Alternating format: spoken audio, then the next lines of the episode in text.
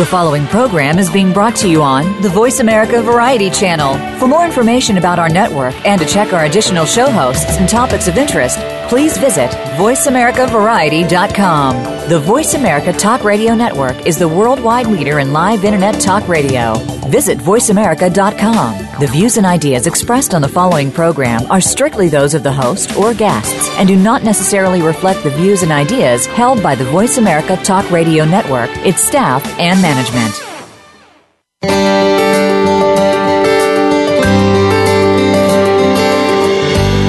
The brain is our personal tool to keep us at our best and realize self-esteem. The mind, body, and immune system work together to help us make the right choices and to reach our purpose and potential. Welcome to Illuminating Now, Lindsay's Life Secrets. Lindsay and her guests are the go-to experts when it comes to relationships, sexuality, parenting, and wellness. We're here to enlighten and inform you. Now, here is your host, Lindsay Levinson. Hi, I am Lindsay Levinson, and I am your host at Illuminating Now, Lindsay's Life Secrets. So welcome. We're on the Variety Channel at voiceamerica.com, and I'm really glad you tuned in today. It's our fourth show, so I'm always going to be interested in how you're feeling about it, what you think about the show, if this subject matter is feeling relevant to you. Today, we do have subject matter that's really vital and spans globally, and it is very relevant in the corporate workplace. I mean, that's what we're talking about today is corporate America. And when I say that, I really mean any job that you're employed in. So it's not doesn't have to be fancy schmancy. It's just any kind of work environment that you are facing. Our guest is on the line. I'll introduce her in just a little bit, Karen Sweet, but we'll talk about that in a minute. I want to give you emails, which is Lindsay, that's the Linzi, 244 at sbcglobal.net. Please follow us on Facebook. You've been doing fantastic, and so I totally appreciate that. And that's Illuminating Now. And Twitter is the @ Illuminating Now. There will be a Lindsay's Life Secret, so there might be a couple, but I promise you at the end of the show, we're going to close up with some interesting and sort of new age pioneered thinking. So I'd love you to stay tuned and stay with us. And we're tight for time on this. There's a lot of information. This is such an important subject that people are facing in a good economy or a bad economy. So we're going to skip calls. We're going to do what we did on the first show, default to email. But please feel free to do that, and you can comment along the way in other addresses I've given as well. This show is about taking a close look at vital issues that we all go through in life. And now we've talked about that, anything in life. So remember, you can talk about anything. But in this particular show, I'll give you the little bit of background just that touches on a foundation for why we're talking about this. I do have my master's in counseling psychology, but the more important thing is I chose to delve into a PhD program, which was organizational psychology. So that's business and wellness. It can mean a lot of things to a lot of people, especially in a PhD program, however you want to come up with new ideas. But stepping away from that for a minute, when I used to be a business strategist in the corporate world, which was before the coaching part of my life, I saw so many ways that employees could be treated better. I saw a lot of ways they were not treated well. And politics at work really could create legitimate harm. And I'll put politics at work in some quotes, you know, picture my fingers making those quote marks. And the reason is because what is politics at work? What does it mean to you? What does it mean to anyone? What is the definition? But you know it, right? You know it if it's happening in your workplace, and somehow you know if it's harming you.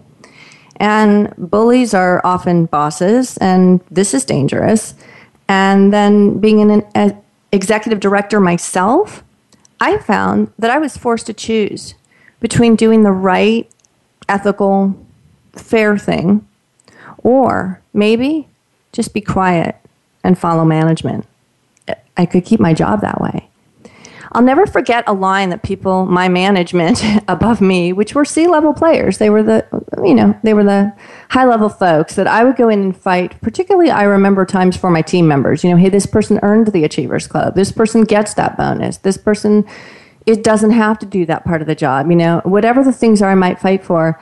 And I would fight. I say that word because I didn't give up easily. If it was non-just, unjust, I didn't feel it was fair. So I would keep on, putting myself in the ring. But I got the one line that I always remember, and it was just, Lindsay, you're either with management or you're not.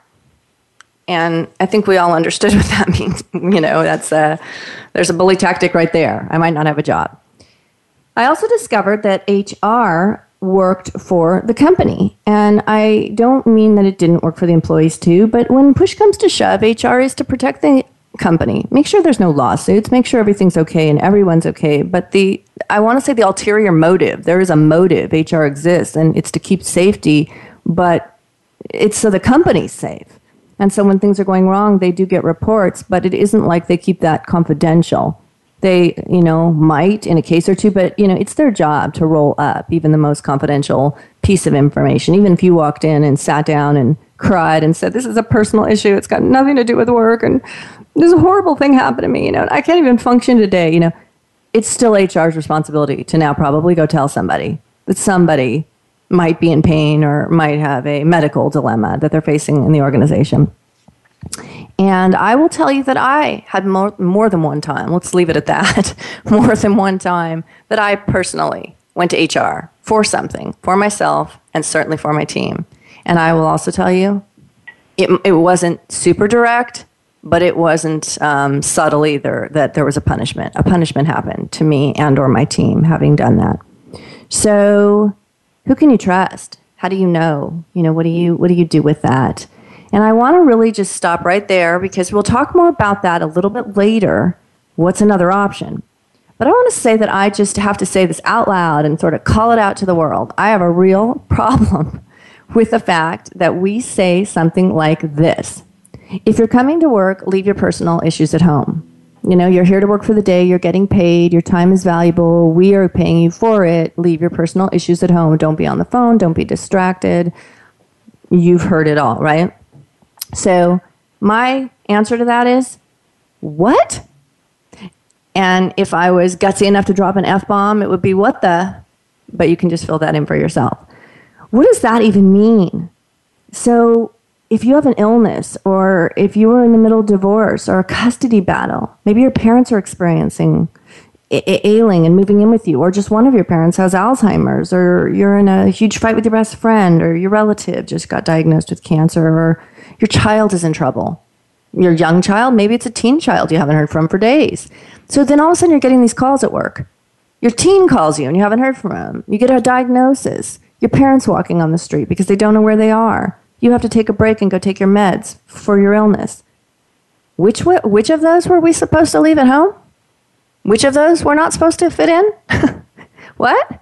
So I'm asking for us to acknowledge we are far, far more healthy if we're allowed to be whole. That's the holism movement. We're not meant to be divided as human beings by heart and soul and spirit. Oh, and yeah, logistics too. In my mind, that's a bit of madness going on. So we get to work, though, and there are these rules, and they do apply, but they're not realistic. And I say that because they're not tangible. It's not possible to really follow those rules. So then if they're not tangible, it creates a culture of fear and competition, state of feeling stuck. You don't know what to do, or you're not appreciated, or someone can't understand your predicament. You begin to lose your identity, and you ultimately will lose your health. You can certainly be crushed in situations like that. I want to read a couple quotes and then introduce our guest. One quote was to do with just the loss of a job. The loss of a job can be devastating, and that puts employed workers at risk for physical illness, marital strain, anxiety, depression, even suicide. Loss of a job affects every part of life. From what time you get in the morning, what time you get up, who you see, what you can afford to do, until you make a transition to the new position, the stress remains chronic. But it also says that workers are experiencing at every level an increased tension and uncertainty in the jobs they do have now. And so they're all updating their resumes, getting ready to lose their job. One key thing that I read, this is all from the American Psychological Association, Lyle Miller, PhD, Alma Dell Smith, PhD. A feeling of powerlessness is a universal cause of job stress.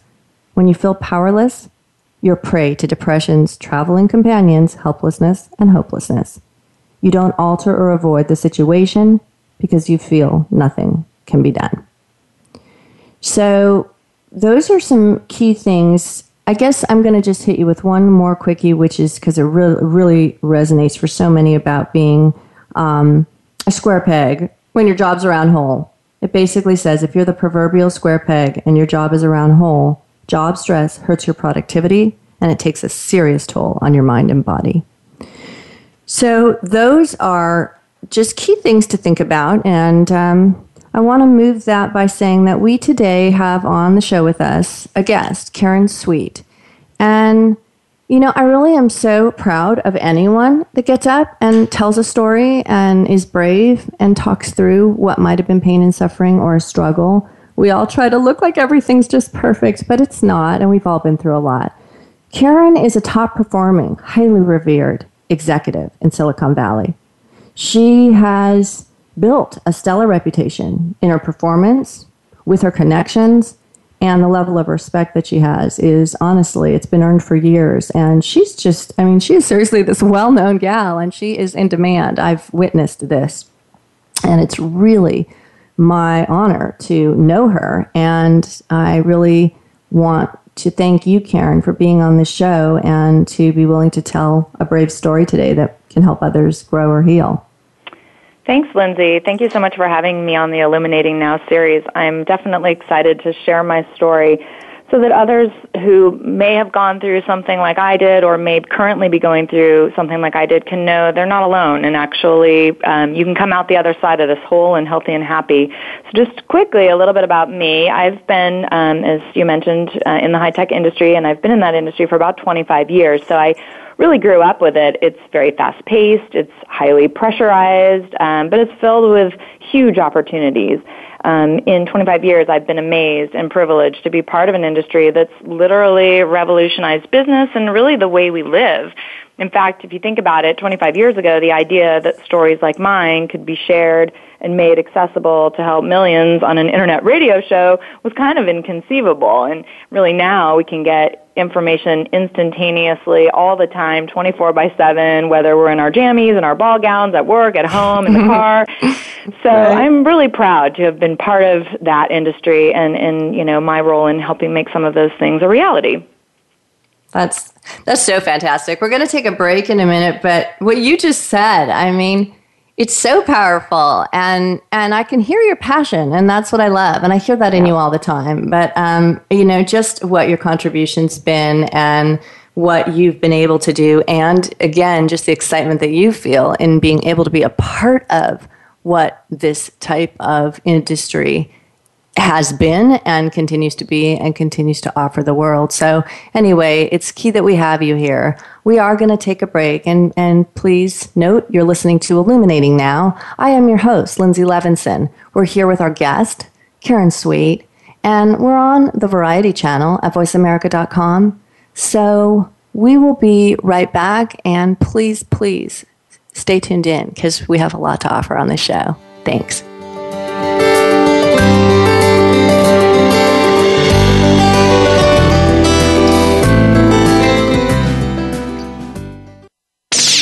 The Internet's #1 talk station. #1 talk station. VoiceAmerica.com.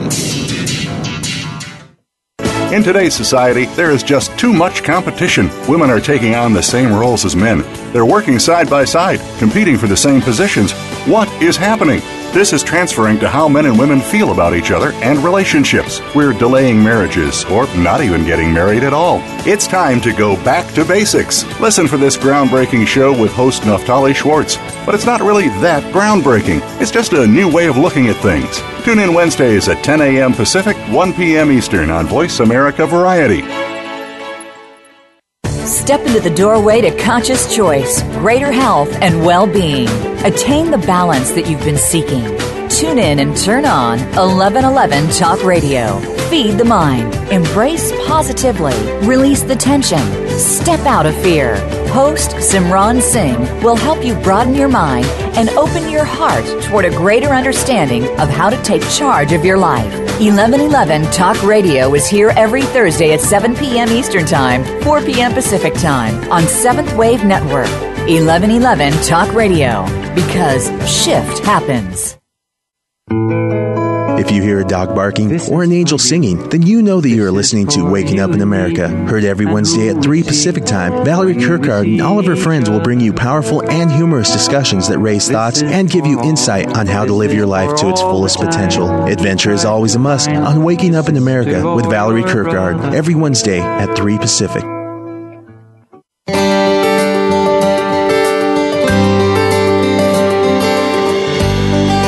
Are tuned in to Illuminating Now, Lindsay's Life Secrets. To connect with Lindsay or her guest, please call in to the show at 1-866-472-5788. That's 1-866-472-5788. You may also send an email to lindsay244@sbcglobal.net. That's linzi244@sbcglobal.net. Now, back to Illuminating Now. Hi, this is Lindsay Levinson, your host, and we are back with Illuminating Now, Lindsay's Life Secrets. And we've been talking to Karen Sweet, our guest. She was kind of going over the 25 years in this high-tech industry and what it is to grow up with it and be a part of it and watch it change and evolve. And she's offered up a lot of pride in having a role in this. And I mean, I noted her passion. You can hear it. So Karen, tell me with all this, so this is all good stuff. So then what do you want to talk about today? Why are you here?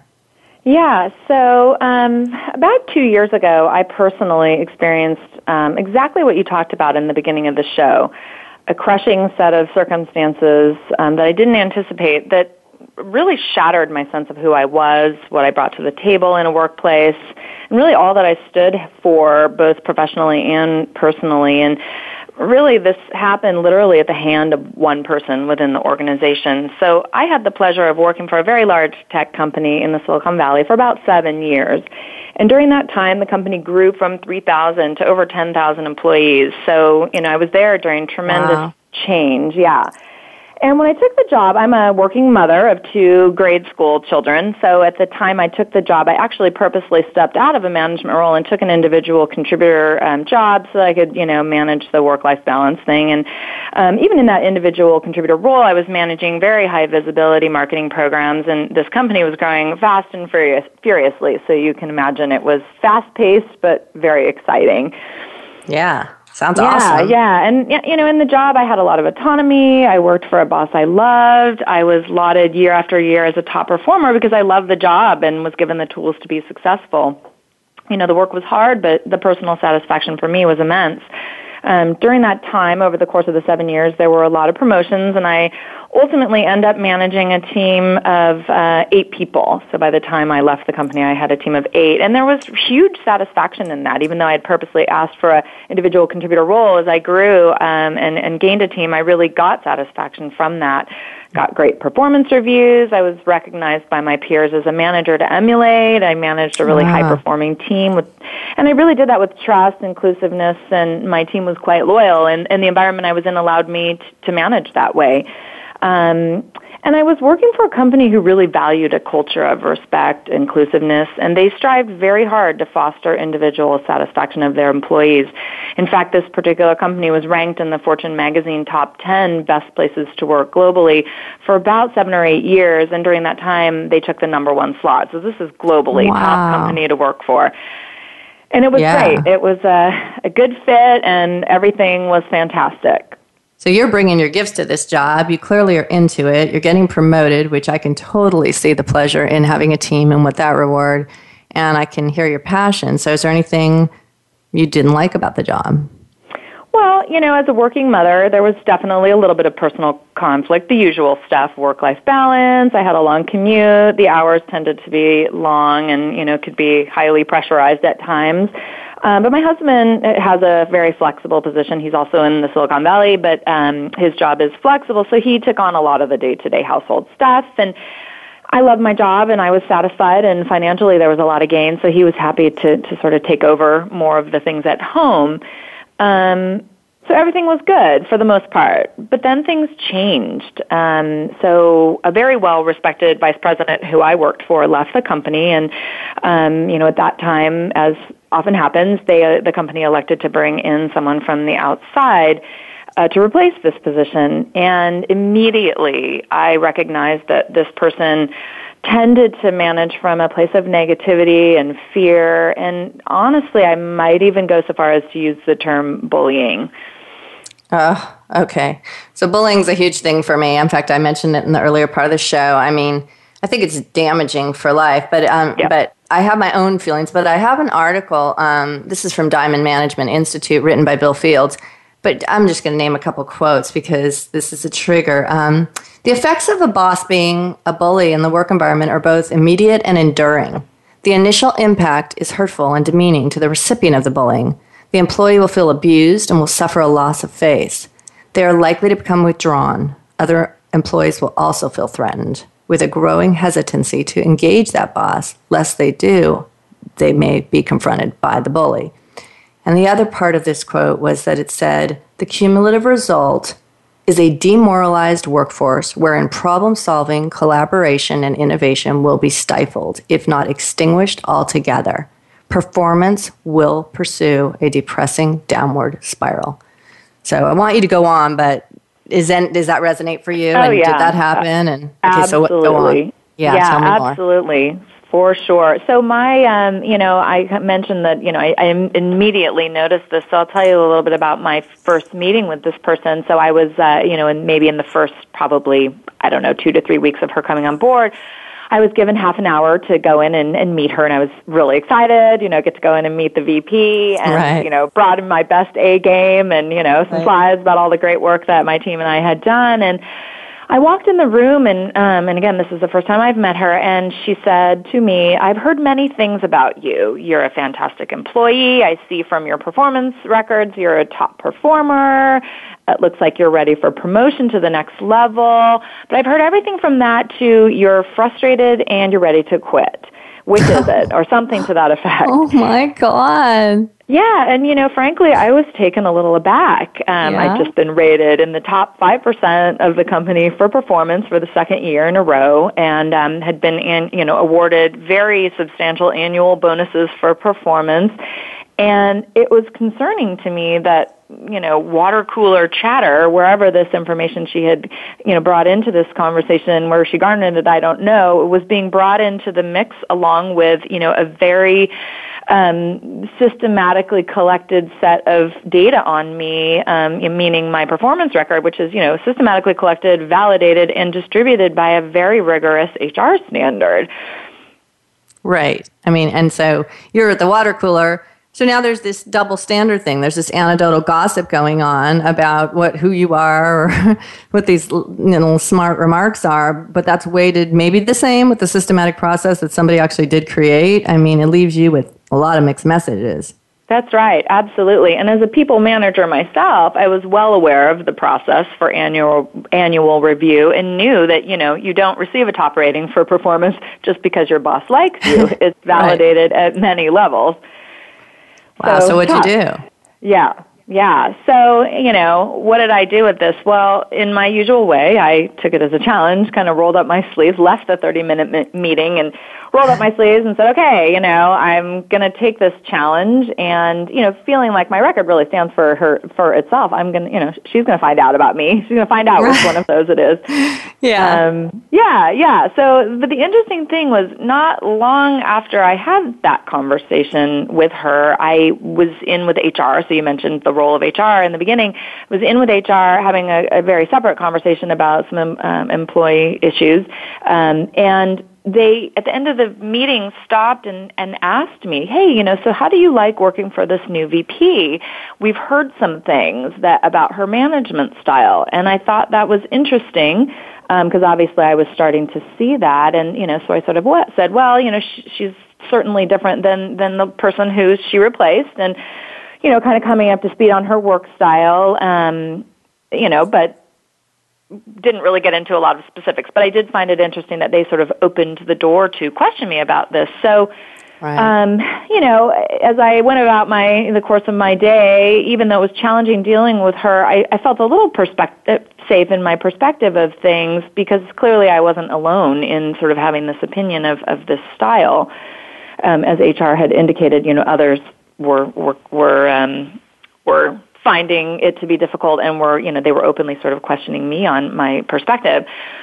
So things went on pretty well, but I definitely started to notice a pattern of open disrespect and authoritarian behavior around me, not necessarily aimed at me particularly, but I could see the level of angst really brewing in the organization, which, mind you, was about 400 people at the time, so it was a large organization. And then, as that began to escalate, I noticed a lot of shouting in meetings, a lot of hallway chatter, people looking nervous, and, people who were very high-functioning, high performers were getting increasingly disgruntled, including myself. Which is a lot, tremendous amount to endure, because you've got to manage your team still, you've still got to hold your own, and frankly, it sounds to me like you have to decode. You're in a decoding mode, figuring out what the heck's going on.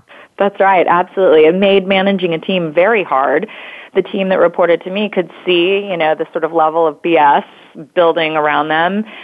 They could see a lot of unilateral decisions being made that didn't make sense in the bigger picture, decisions being made without regard to structure and processes that had been effective and critical to success in years prior. There was also a lot of sort of out with the old sentiment, very successful programs being thrown by the wayside, and, and the people who owned them being thrown by the wayside. People who had heretofore been lauded for those programs were sort of now left feeling stale, old, and ineffective. And as a people manager myself, I could see that dismantling of very good work and people around me, and my employees knew it, and yet I was expected to keep people motivated all while the good work they were doing, could potentially be ripped apart punitively and sometimes seemingly for personal gain. So you're highly revered. You've gotten ranked at the top of the charts. You've been this well-known, fantastic employee, and then this person comes on, and it just flips, and as fast as it can, and while you're running a team, and you have to figure out how to navigate through, like I said, what I'll call the decoding, because you got to decode it somehow. So, we're going to take a break, because the story is, it's heartbreaking, and yet I don't even know where we're headed, but I can just so imagine how many people out there are listening thinking, oh my God, this is happening to me. So I again, really just want to give you props for being willing to even come this far and explain where you were and then what started happening to you. And for those of you out there listening, I do hope that if you have a story like this or something that's happening to you now or has happened, that you would write in and share it at the Lindsay, Linzi, 244 at sbcglobal.net address.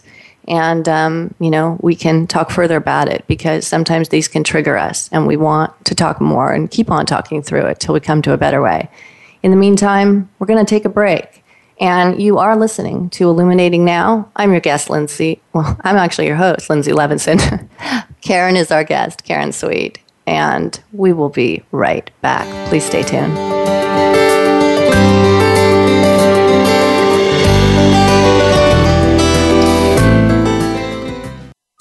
Streaming live, the leader in Internet talk radio, VoiceAmerica.com. Do you need directions to solid financial future? If so, The Money Answer Show with Jordan Goodman will provide you with a roadmap to making smart money decisions in every area of your personal finances. Join Jordan every Monday at 12 p.m. Pacific Standard Time, 3 p.m. Eastern for The Money Answer Show on the Voice America Business Channel. Learn how and where to get the best deals on mortgages, cars, and insurance. Find out the best ways to save for college and retirement. Get out of debt, improve your credit rating, and save on your taxes. The Money Answer Show with Jordan Goodman will provide you with great tips on investment opportunities in real estate, stocks, annuities, and other investment vehicles. That's The Money Answer Show with Jordan Goodman on the Voice America Business Channel every Monday at 12 p.m. Pacific Standard Time. Being Here with Ariel and Shia Kane is an ordinary person's guide to modern-day enlightenment. This show is an exciting exploration which opens the door to living in the moment. Don't miss Being Here. Tune in every Wednesday at 9 a.m. Pacific, 12 noon Eastern with Ariel and Shia Kane right here on the Seventh Wave Network. Very rarely does our news media spotlight some of the good things that are happening in our world. For more of these good stories and the people that are creating them, tune in to Bread for the Journey with Mariana Cacciatore. Whether these good acts stem from personal tragedy or just a desire to help out and make this a better world in which to live, you'll find inspiration in every week's program. Connect with those that are doing something great for a change. Listen for Bread for the Journey, Saturdays at 9 a.m. Pacific Time, noon Eastern, on the Voice America Variety Channel. The Internet's #1 talk station. #1 talk station. VoiceAmerica.com.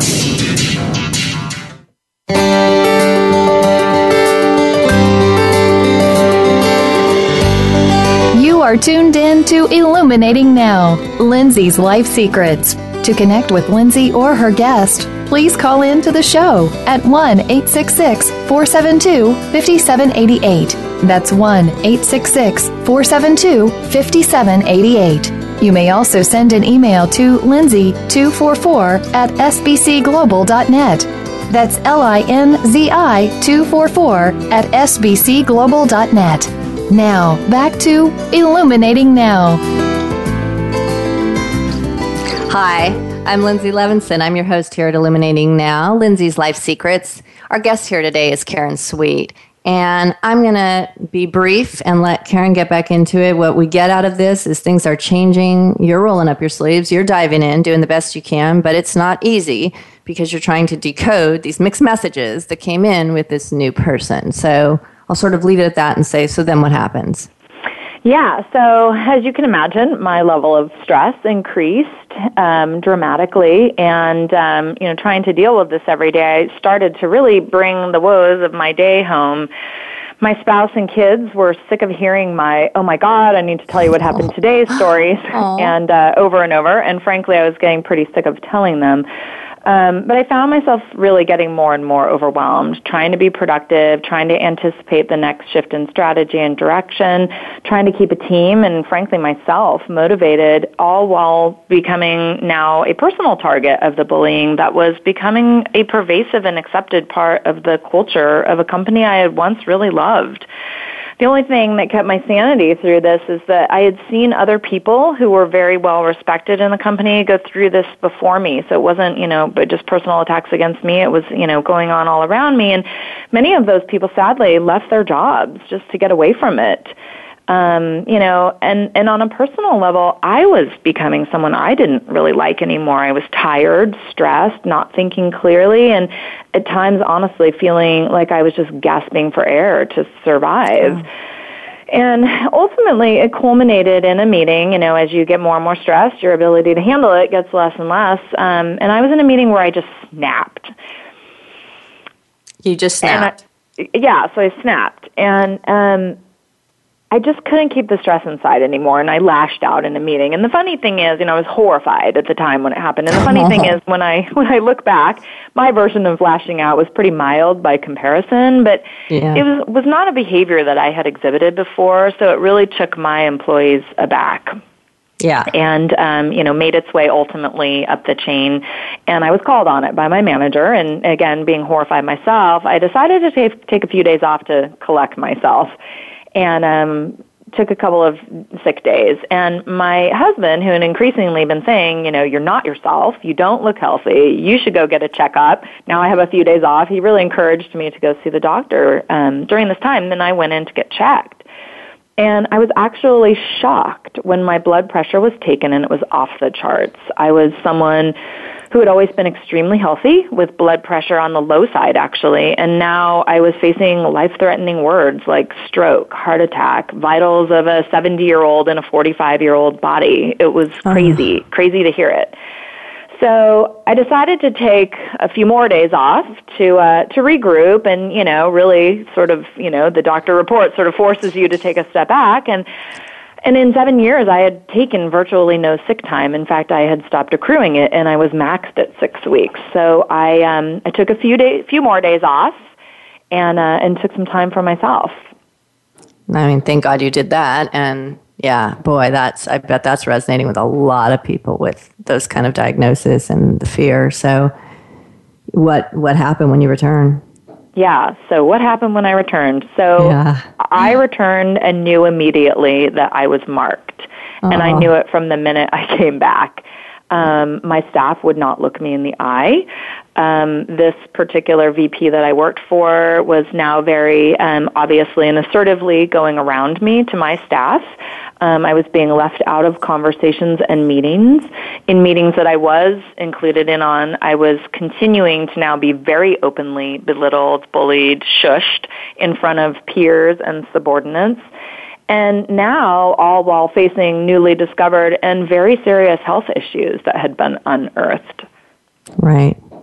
So do you go to HR with this, or how do you? Well, that's exactly what I did. So in my naivete, I went to HR and, you know, hearkening back to conversations that I had had with them where they had been sort of openly questioning me about what it was like to work for this person. And again, feeling like I had sort of the safety of this impeccable performance record for 7 years behind me, I had a pretty open conversation about some of the behavior.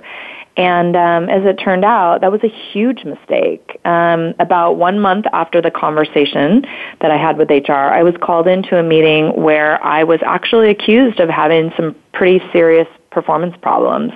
Those ranged from fostering negativity with my subordinates, not being a good people manager anymore, and I was informed that I would be put on a performance plan that could lead to termination. I knew at that moment I was the next target to be pushed out, and there was nothing I could do to stop it. Yeah, total setup. Yeah. So what did you do? Well, leaning on what I thought was a pretty stellar reputation in the company, and remember this is a 10,000-person company, so there's lots of places to go, I started networking within the company, feeling like I had still quite a lot to contribute, and actually found a great opportunity in another area of the company, which ultimately was blocked by the folks that I worked for, and the reason given was that this VP would have to bless the transfer. And again, the culture of fear, no one wanted to deal with her. Right, right. So as you can imagine, it was devastating, both mentally and physically. I really felt as though I had nowhere to go. And so within hours of hearing that my desire to move had been blocked, I completely fell apart. I literally remember feeling like I was breaking. And my family that evening rushed me to the doctor, and I was told I was very close to having a stroke and that my blood pressure was nearing fatal levels at that point. So my doctor immediately issued orders to take a 6-month leave of absence, and honestly, I was devastated. I remember feeling absolutely empty inside. Remember, I was someone who had not taken a sick day in 7 years, and I was living in this world where you could barely take 6 minutes away from your job, let alone 6 months. Right. And my identity and sense of who I was so wrapped in my career, I literally was not sure who the person was that got sent home that day. And so how did you handle the next few days? Because that's such a, like, you know, just a rock crushes your world, and you don't know who you are. You don't know your identity. You don't know your title, your money, your purpose. And right. What did you know? How do you feel the next few days when you're sitting with that, but you are taking time off? Yeah, well, it's funny. So I had just been told to step away from my job for 6 months because I was unhealthy and given this amazing chance to get back to health. And all I wanted to do was start thinking about looking for a new job because my entire being had been work, work, work for so long. I literally didn't know how to be a different person. So I really started to have to very progressively and proactively find ways to rediscover who I used to be. I love fresh air and outdoors, so I started walking a lot. After my health started to restore, the walking turned into running and long hikes. And then I also really needed to find a way to displace my energy. So I took up things like knitting and sewing. I needed to feel productive, and I was very productive. So I refinished the cabinets in my house and did a lot of projects. But it was interesting to have to sort of displace that energy and put it somewhere. Right. But truly, one of the hardest things to deal with was having my network of people who I had spent the last 7 years with, day in, day out, now be off limits and out of reach to me. Given the culture of fear that I had developed there, it was literally dangerous for them and me to be in any kind of contact. Right, right. And it was hard. It was hard. I cried a lot. I felt a tremendous sense of loss. And then, of course, there was also a ton of anxiety that 7 years of hard work was now shattered and in ruins. You know, my reputation being in ruins. Which was it really? I mean, now we're talking to you, so we get to, but because sometimes we think that's it. We've lost all our connections, our reputation, everyone who thought anything well of us. And then that's not how it pans out. And no, in fact, not at all. So where are we today? Fantastic. I'm working again. Nice. I ended up taking 4 months of that leave. I really spent that time determining what I wanted for my life, my family, and myself. And ironically, I'm back in the corporate world, and I now work for literally one of the largest companies on the planet. It's a very exciting job and probably an even bigger pressure cooker than the role I was in before. But so in having that choice? So in having the opportunity to step away, I realized that my persona really thrives in working in that high pressurized, fast-paced corporate environment. And I became very clear on who I am and who I'm not. And I learned an incredible lesson that fit of culture and respect for individuality mean everything to me.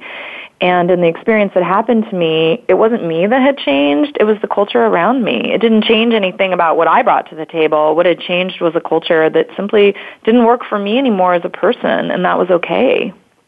Right. And so now what's the result for you? Yeah, so I spent almost 18 months in a job trying to change who I was to fit a new model and left feeling like I didn't fit there and potentially wouldn't fit anywhere. And now I'm even stronger in my sense of self. Everything I brought to the table at that job, my approach, my convictions, who I am as a person, really stand even stronger today. And I have such a sense of what I bring to the table, what kind of environment works for me, what I will put up with and what I will not. And it gives me such a sense of freedom. I no longer feel stuck, and I no longer have the need to feel the fight. If it's not a fit, it's okay. It's okay, and you take your great talents with you. Oh, to me, that's the epitome of empowerment. What you've just described, you not only took your power, but you actually reshaped it to form a better, safer, stronger you based on what you know. So that's honestly delightful to hear that you walk away with strong empowerment and a sense of yourself.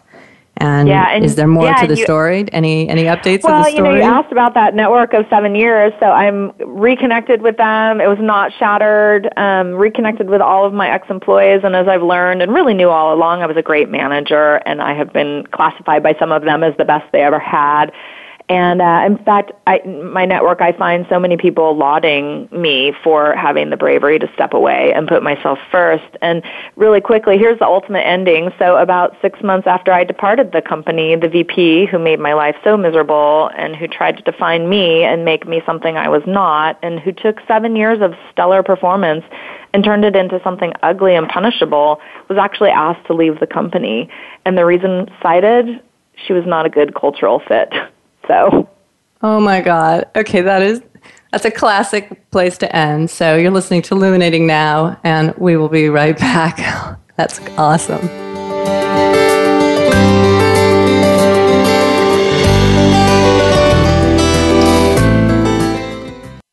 Stimulating talk. It gets those synapses in the brain firing really fast. All the time. The #1 internet talk station where your opinion counts. VoiceAmerica.com. We all want peace. We all desire a more meaningful life. We work hard to achieve these things, but at what avail? The key is authentic living with Andrea Matthews. Andrea will interview some of the great spiritual experts of today and will provide wisdom to help you raise your consciousness to the level of your own I am. Your authenticity can give you miraculous gifts, but you have to know how to get there. Listen for Authentic Living with Andrea Matthews. Heard live every Wednesday afternoon at 4 p.m. Eastern Time, 1 p.m. Pacific Time on the Seventh Wave Network. Are you a single parent trying to create the balance between home life and work life? You may be running a successful business, but how are your relationships with your family and children? If you're one of the thousands of people trying to juggle it all, tune in to Straight Up with Chris, real talk on business and parenthood, hosted by Chris Efesiou. Chris is the portrait of the success story, coming to the U.S. with no language skills, founding and growing several businesses while raising his daughter from age 7 to adulthood as a single dad. Listen every Thursday at 6 p.m. Eastern, 3 p.m. Pacific on Voice America Variety. Talk, talk, talk. That's all we do is talk. Yeah! If you'd like to talk, call us toll-free right now at 1-866-472-5787. 1-866-472-5787. That's it. That's it. VoiceAmerica.com.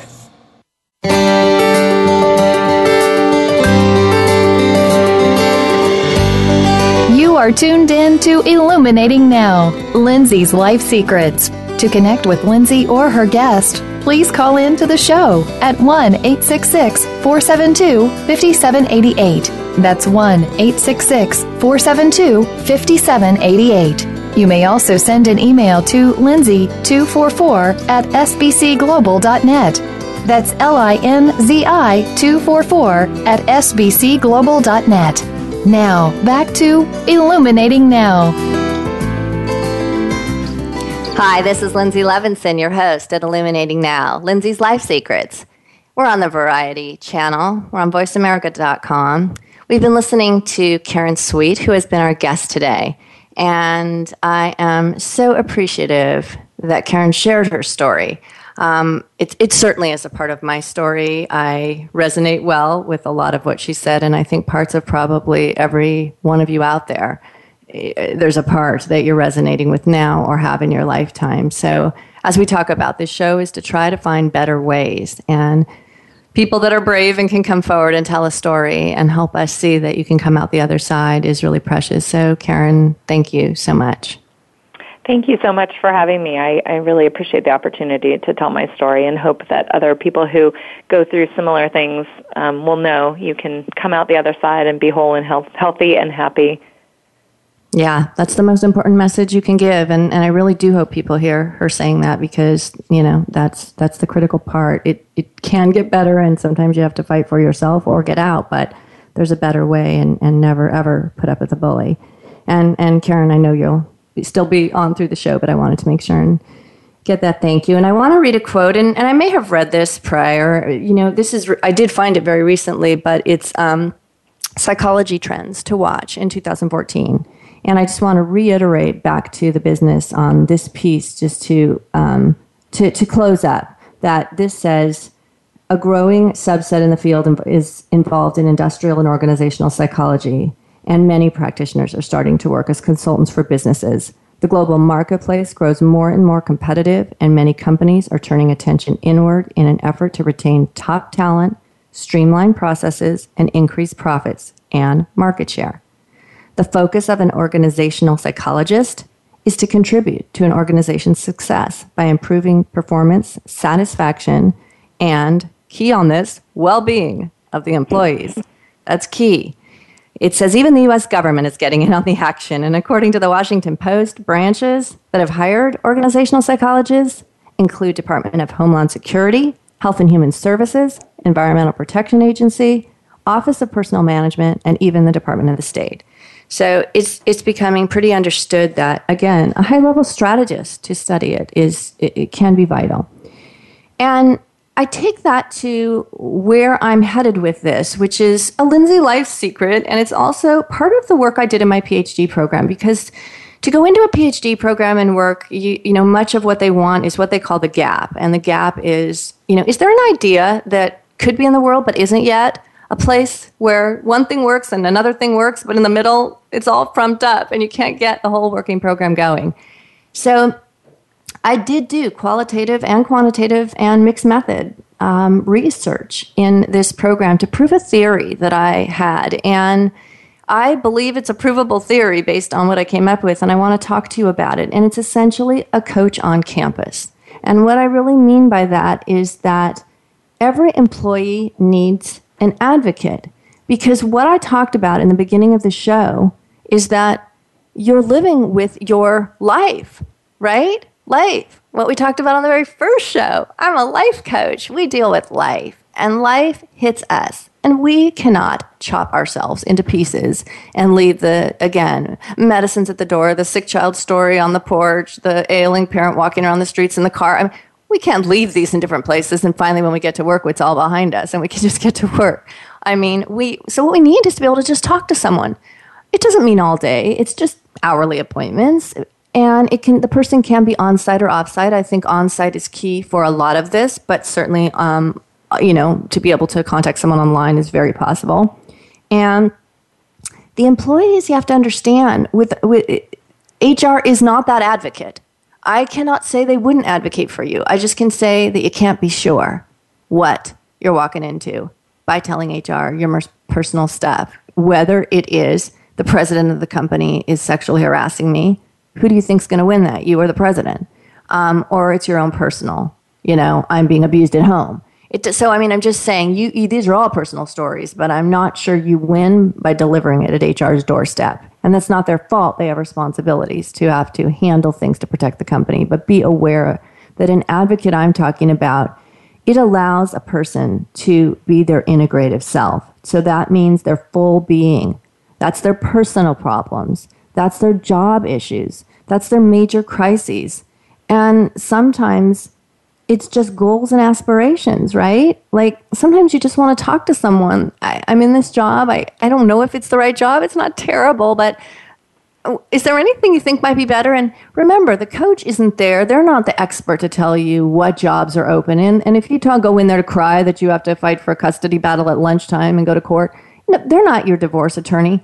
They're just there to hear you be your human self and to help you hold it together, to give you some strength on how to see something maybe a little different so you can get through the day.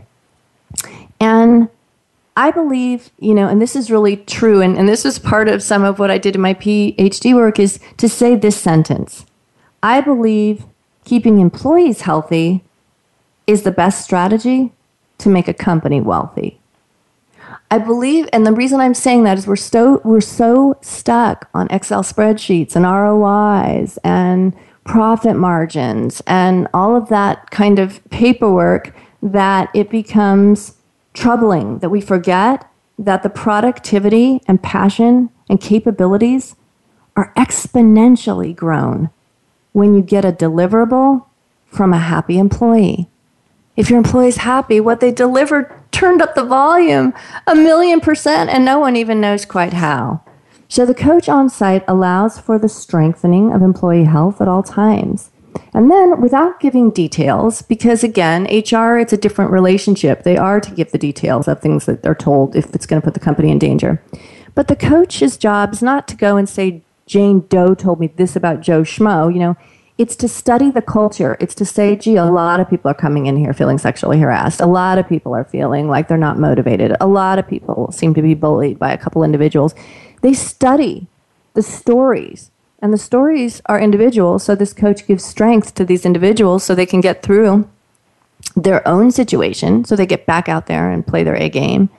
But at the same time, they study it and are able to roll up a strategy of which they can deliver to high-level players at a company and owners, C-levels, and management, and talk about the utilization for employee resources and make a recommendation for change.